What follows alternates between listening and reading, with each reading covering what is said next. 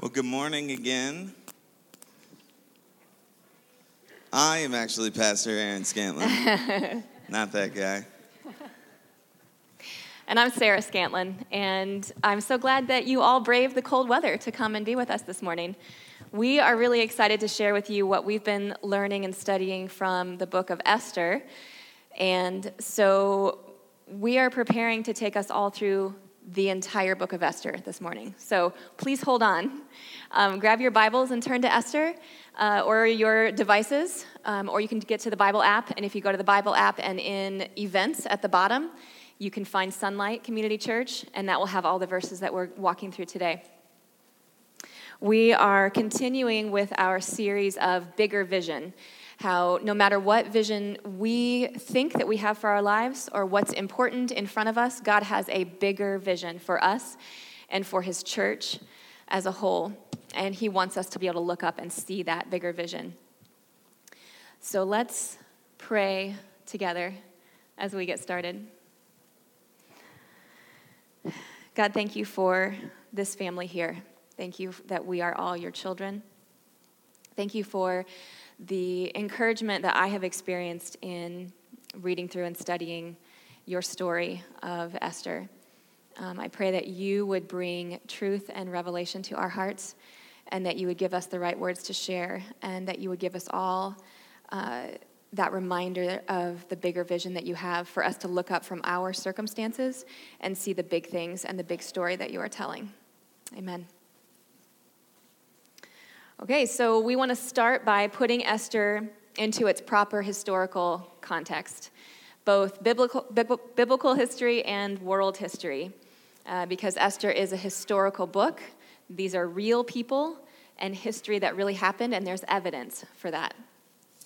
Yeah, so the Jews in Judah, you know, we got the two parts of the kingdom, Israel and Judah. And Judah was defeated by the Babylonian kingdom and taken captive. And that's when we see Daniel uh, come into this story. And he lasts through several of these kings. So it's actually 100 years from when Daniel is carried off in captivity by the Babylonians um, before we get to this story of Esther. And during this time, there's King Nebuchadnezzar, and then his son is actually taken out by the Persians and the Medes. And there's King Cyrus, and then there's King Darius, the second king of Persia, uh, who conquered Babylon. So then Darius, as he's trying to expand his kingdom, he's got this issue with the Greeks. So he sends out an army to take out the Greeks. And Hollywood has actually immortalized this story, um, but now we're coming at it from the other side because the movie is 300. So we've seen this from the Greek side where Persia brings in this huge army and this amazing tactical military move. The Athenians are able to stop the Persians with just 300 guys. Uh, it's crazy, and it's a huge, terrible defeat for Darius, the king of Persia. So, of course, being humiliated, he wants to come back and wipe out the Greeks. But before he can, he dies. So his son, Ahasuerus, or the Greek way to say that, the way we normally hear it is King Xerxes, um, he comes on to the throne with revenge on his mind. And yes, for his father, but also so that he doesn't look bad. He wants to show the power and strength and majesty of his kingdom. And that is where the book of Esther begins.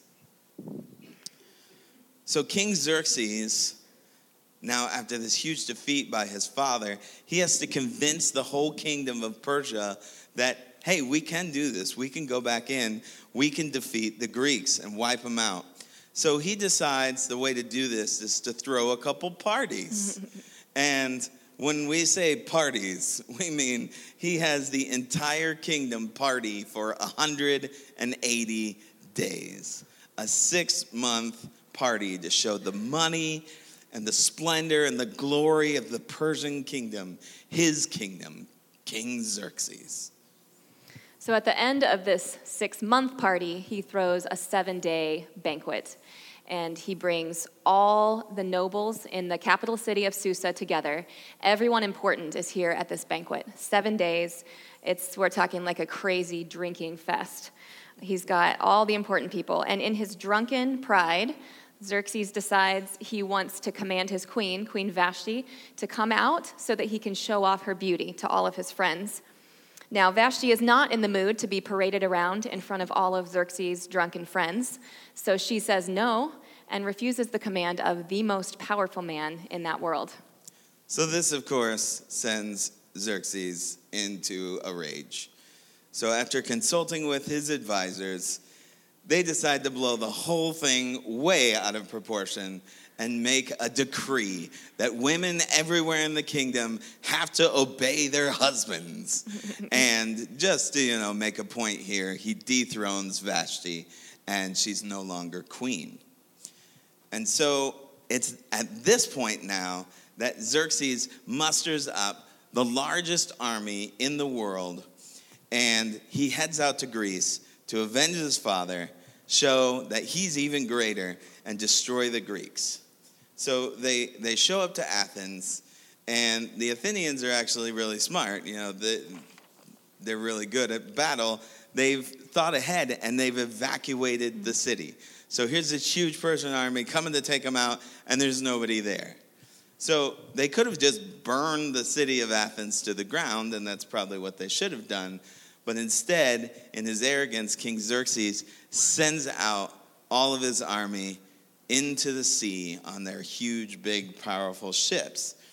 But once again, in another military tactical miracle, the Athenians take their much smaller and faster ships and destroy Persia again. So Xerxes is coming back now, defeated. He remembers Vashti and he's sad. He's lost his queen, he's lost his army, and so, of course, he decides to throw a kingdom wide beauty pageant to find a new queen. Makes sense, right? That's what you do. So here's where we meet Esther. Esther is a Jew, and she's an orphan. She's been raised by her uncle, Mordecai, who's also a main character in this story. Um, so Esther is taken, not of her own will, to be a part of this beauty pageant. Um, we might call it One Night with the King.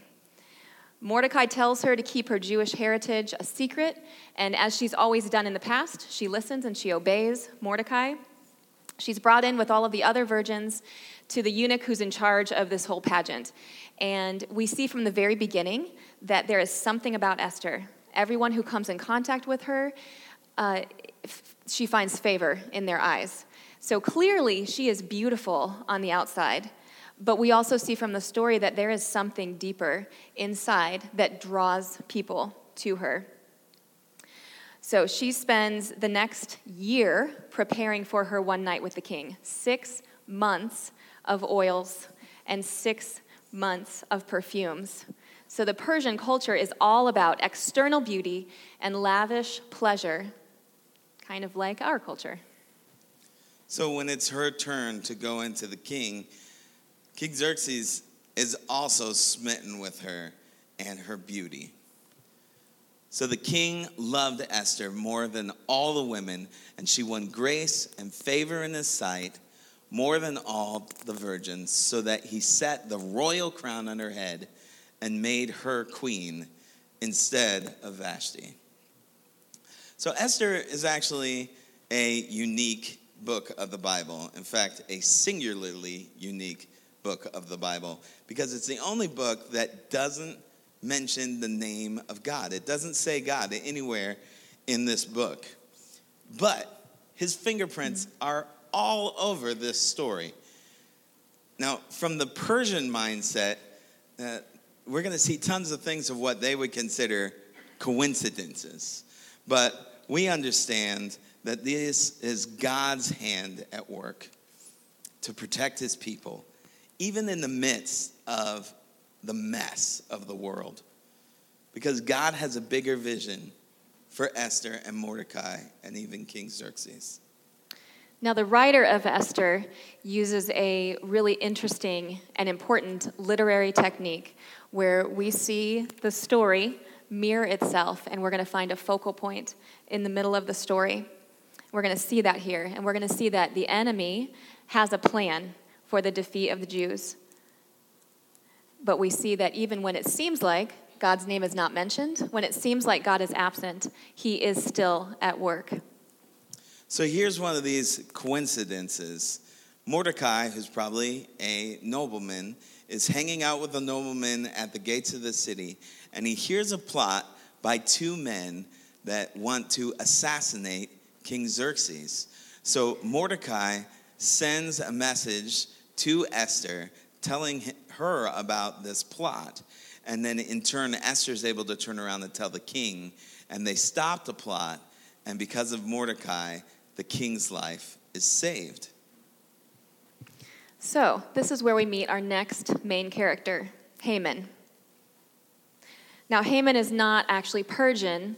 We're told that Haman is an Agagite, a descendant of the Amalekites.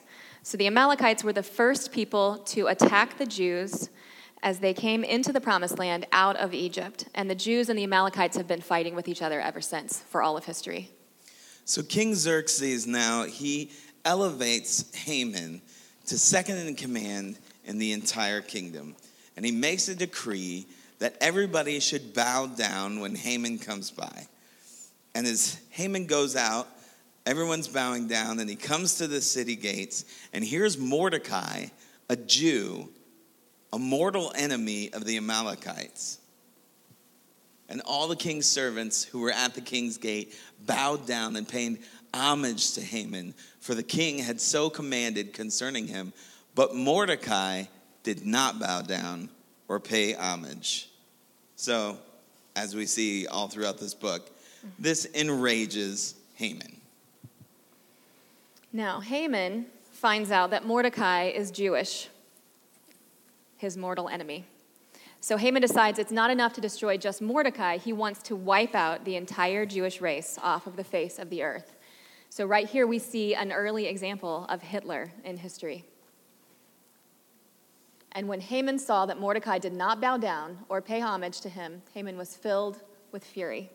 And we'll go ahead to the next. We're going to do, there we go. Then Haman said to King Xerxes, There is a certain people scattered abroad and dispersed among the peoples in all the provinces of your kingdom. Their laws are different from those of every other people, and they do not keep the king's laws so that it is not to the king's profit to tolerate them. If it please the king, let it be decreed that they be destroyed, and I will pay 10,000 talents of silver, millions of dollars, into the hands of those who have charge of the king's business, so that they may put it in the king's treasuries. So the king took his signet ring from his hand, and he gave it to Haman the Agagite, son of, Hammedatha, the enemy of the Jews.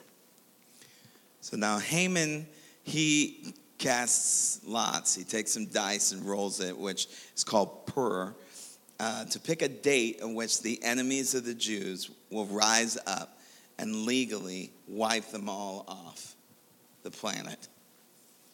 You know, this looks scary mm. from, uh, from what we can see, you know, what we would think of as reality. And we often look at things from a physical perspective. But we forget that there is a spiritual world. There's a spiritual battle going on all around us. And just like God is at work in the midst of this story, so is our enemy, the devil. And he's using Haman to advance his plot to destroy the Jews.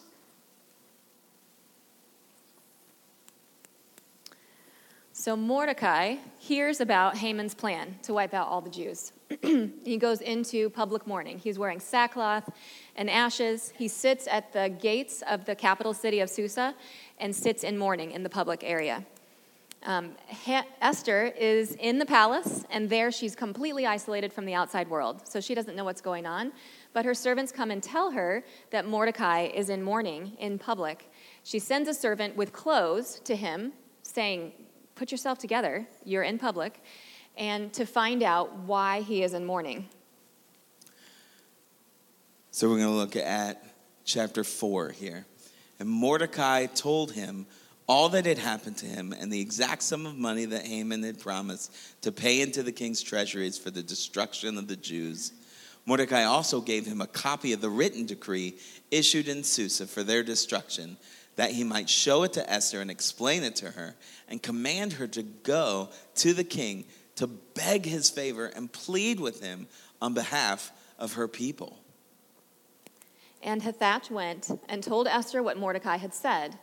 Then Esther spoke to Hathach and commanded him to go to Mordecai and say, All the king's servants and the people of the king's provinces know that if any man or woman goes to the king inside the inner court without being called, there is but one law to be put to death, except to the one whom the king holds out the golden scepter so that he may live. But as for me, I have not been called to come into the king these 30 days. And they told Mordecai what Esther had said. And then Mordecai told them to reply to Esther Do not think to yourself that in the king's palace you will escape any more than all the other Jews. For if you keep silent at this time, relief and deliverance will rise for the Jews from another place, but you and your father's house will perish. And who knows whether you have not come to the kingdom for such a time as this? Then Esther told them to reply to Mordecai Go, gather all the Jews to be found in Susa, and hold a fast on my behalf, and do not eat or drink for three days, night or day. I and my young women will also fast as you do. Then I will go to the king, though it is against the law, and if I perish, I perish. So Esther had to change her vision from her own safety, from what was going on in her life and her own fear, to God's bigger vision to protect her and all of the Jewish people. And I wonder how often, or I know how often, I'm focused on my own comfort and security, and I don't think to look up and see the bigger story that God is writing and how He is still in control. But God's plan cannot be thwarted by the enemy, by the world, or even from our reluctance to follow God's plan. God's going to move. The question is do we want to see Him move through us? But that's where it gets scary. Yeah. We have to have a faith big enough, like that of Esther, where we could say, I will obey, and if I perish, I perish. So maybe God has placed me, maybe He has placed you in the place where you are right now, even though you're surrounded by fear, for such a time as this, in order to say, I will obey, and if I perish, I perish. God is in control. So we're going to look at Esther 5, verses 1 through 4. And we're going to read about Esther's first banquet. So on the third day, Esther put on her royal robes and stood in the inner court of the king's palace in front of the king's quarters while the king was sitting on his royal throne inside the throne room opposite to the entrance to the palace. And when the king saw Queen Esther standing in the court, she won favor in his sight, and he held out to Esther the golden scepter that was in his hand. Then Esther approached and touched the tip of the scepter, and the king said to her, What is it, Queen Esther? What is your request? It shall be given to you, even to half my kingdom.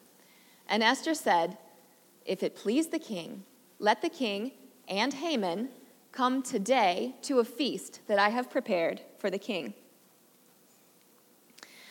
So the king and Haman show up at Esther's banquet, and the king says again, What is your request? I will grant anything, even up to half my kingdom. And Esther says, I request that you and Haman return again tomorrow to a second banquet. So Esther is smart. She knows the king, she knows how to get him on her side. So Haman leaves this banquet. It's just him and the queen and the king. And he is on top of the world. He's been honored by Queen Esther. And on his way home to brag to his wife and his friends, he passes Mordecai, who again refuses to bow down. And, and that's all Haman can think about. Here's this guy who's the second most powerful man in the entire kingdom, and all he can think about is one guy who snubbed him. How often are we surrounded by so many blessings, and yet we're discontent because of one little thing that we're perceiving being wrong? And we focus on it, it's all we can think of. So Haman goes home and he has a nice big pity party. Uh, all these guys do is party. so he has this big pity party for himself with his wife and his friends. And he's forgotten all about the elevation that he has been given and being honored by Esther. And on the advice of his friends, to get back at Mordecai, they say, Why don't you build a 75 foot pole that you can impale Mordecai on? Eh, real cute. so Mordecai then, he does this and he prepares to go and ask the king to give him Mordecai so that he can kill him. And just when the story looks darkest, just when the enemy is about to have his greatest victory, that's when God steps in. Let's look at Esther 6. On that night, the king could not sleep, and he gave orders to bring the book of memorable deeds, the Chronicles, and they were read before the king. So, God is not mentioned here. I don't see the name of God. But he does step in and he twists history where everything looked like it was the darkest hour. And in one verse, the king could not sleep. God gives the king insomnia. God puts the right book of Chronicles into the servant's hand to come and read before the king. And it just so happens that the book he reads is the one that tells the story of Mordecai saving the king from the plot against his life. And if we look at 6 3, it says, The king responds by saying, What honor or distinction has been bestowed on Mordecai for this? The king's young men who attended him said, uh, Well, nothing has been done for him. So the next morning, Haman comes in to ask King Xerxes permission to execute Mordecai. But before he can ask, the king is trying to figure out how he can honor Mordecai for saving his life. So Haman came in, and the king said to him, What should be done to the man whom the king delights to honor? And Haman said to himself, Well, whom would the king delight to honor more than me? And Haman said to the king, For the man whom the king delights to honor, let royal robes be brought, which the king has worn, and the horse that the king has ridden, and on whose head a royal crown is set. And let the robes and the horse be handed over to one of the king's most noble officials. Let them dress the man whom the king delights to honor, and let them lead him on a horse through the square of the city, proclaiming before him, Thus shall it be done done to the man whom the king delights to honor. And then the king said to Haman, Hurry, take the robes and the horse, as you have said, and do so to Mordecai the Jew, who sits at the king's gate. Leave nothing out that you have mentioned.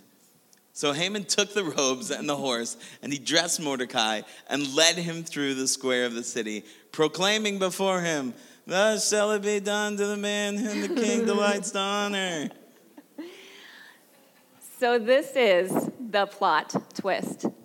Haman does what the king commands him to do. He puts his mortal enemy, Mordecai the Jew, on the horse and leads him through the streets of Susa, honoring his enemy. So, Haman's dejected. I mean, this is as low as you can get. But later that day, now he has to go back to the palace for Esther's second banquet. And at Esther's second banquet, the king asked her again, What is your request? What do you want? It will be granted to you. Then Queen Esther answered, If I have found favor in your sight, O king, and if it please the king, let my life be granted for me for my wish, and my people for my request. For we have been sold, I and my people, to be destroyed, to be killed, and to be annihilated. If we had been sold merely as slaves, men and women, I would have been silent, for our affliction is not to be compared with the loss to the king. Then King Xerxes said to Queen Esther, Who is he, and where is he who has dared to do this? And Esther said, A foe and an enemy, this wicked Haman. Then Haman was terrified before the king and the queen. And in another drunken rage, King Xerxes leaves and heads out to his gardens. And at that point, Haman, fearing for his life, falls down on top of Esther and pleading, Don't kill me, don't let me die. And just then, the king walk back, walks back in and says, What? Are you going to assault my queen, even in my own house? And instantly, his servants come and they take out Haman. But just killing Haman isn't enough. They also need to humiliate him. Then Harbona, one of the eunuchs in attendance on the king, said, Moreover, the gallows that Haman has prepared for Mordecai, whose word saved the king, is standing at Haman's house, 50 cubits high. And the king said, Hang him on that. So they hanged Haman on the gallows that he had prepared for Mordecai. Then the wrath of the king abated. So now the king gives Esther Haman's house, his money, his possessions, and his power. And Esther turns around and gives to her uncle Mordecai Haman's house, his money, his possessions, and his power. And she sets him up. So, so Haman's been taken care of. He's out of the picture now. But there's still the problem of the king's decree to wipe out the Jews because the king's decree cannot be overturned. So here's where Esther falls down again at the feet of the king and begs for the lives of her people. She says, How can I bear to see the calamity that is coming to my people? Or how can I bear to see the destruction of my kindred? And so the king says to both her and Mordecai, You may write as you please with regard to the Jews in the name of the king, and seal it with the king's ring, for an edict written in the name of the king and sealed with the king's ring cannot be revoked. So Mordecai writes a decree to save the Jews. And this decree is sent out to all 127 provinces, those same provinces who received the first decree that Haman wrote. And the decree says the king allowed the Jews who were in every city to gather and defend their lives, to destroy, to kill, and to annihilate any armed force of any people or province that might attack them, children and women included, and to plunder their goods. And then we see in verse 15 and 16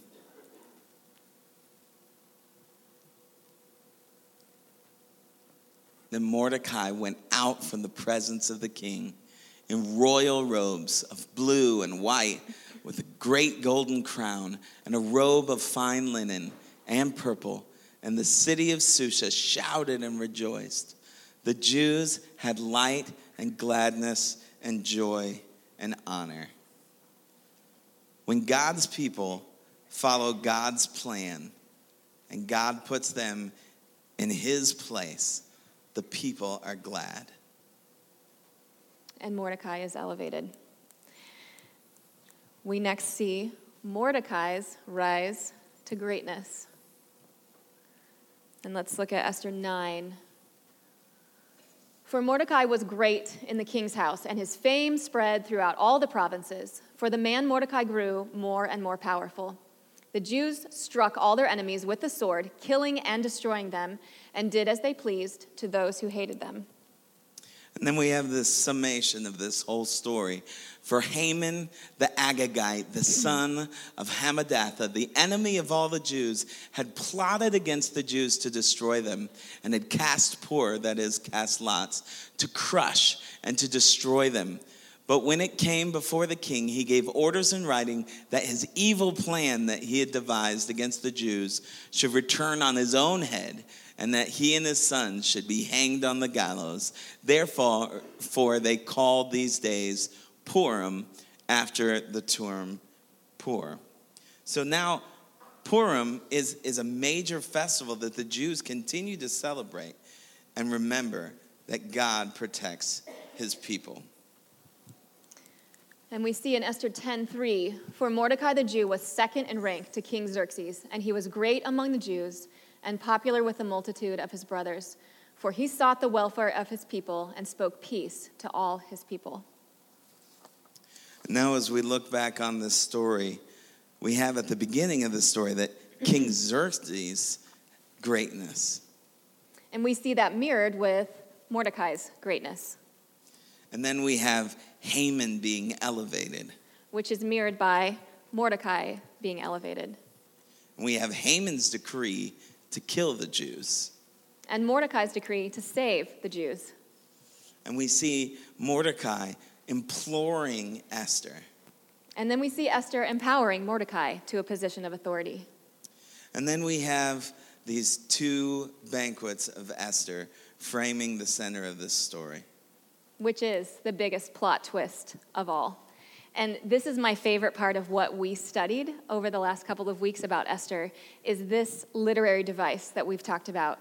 And the author on purpose used a known device to mirror each part of the story, and all of it points to one verse in the very center of the story, and that verse is so unremarkable. The verse is, and the king could not sleep. And when you think about that, it seems so unremarkable and yet so powerful that God, even though his name is not mentioned, reached in and gave the king insomnia, twisted the entire course of history, saving the lives of the Jewish people because the king could not sleep. So God had a bigger vision for his people than Esther or Mordecai or any of them understood. Because this wasn't just about the protection and salvation of Esther and Mordecai and all of the Jews in the Persian kingdom. No, if this had gone through, if this plot had happened, it would have also wiped out all of the Jews in Jerusalem. And that is the line of Judah from which Messiah, Jesus Christ, will come and he would bring the ultimate plot twist in all of history and time. In the darkest moment, when the enemy thought that he had finally gained the ultimate victory and killed God's son, Jesus flips the script. He rose again, defeated death, and in that moment, he made a way for us to become a part of his family. So, sunlight, do we want to see God move through us? Are we willing to have that faith that even when it seems like God's absence, we still trust that God is at work? Are we willing to take that scary step and say, if I perish, I perish? But I don't want to sit back and see God move through somebody else because I wasn't willing to follow what He's asked me to do. I want to see God move through me.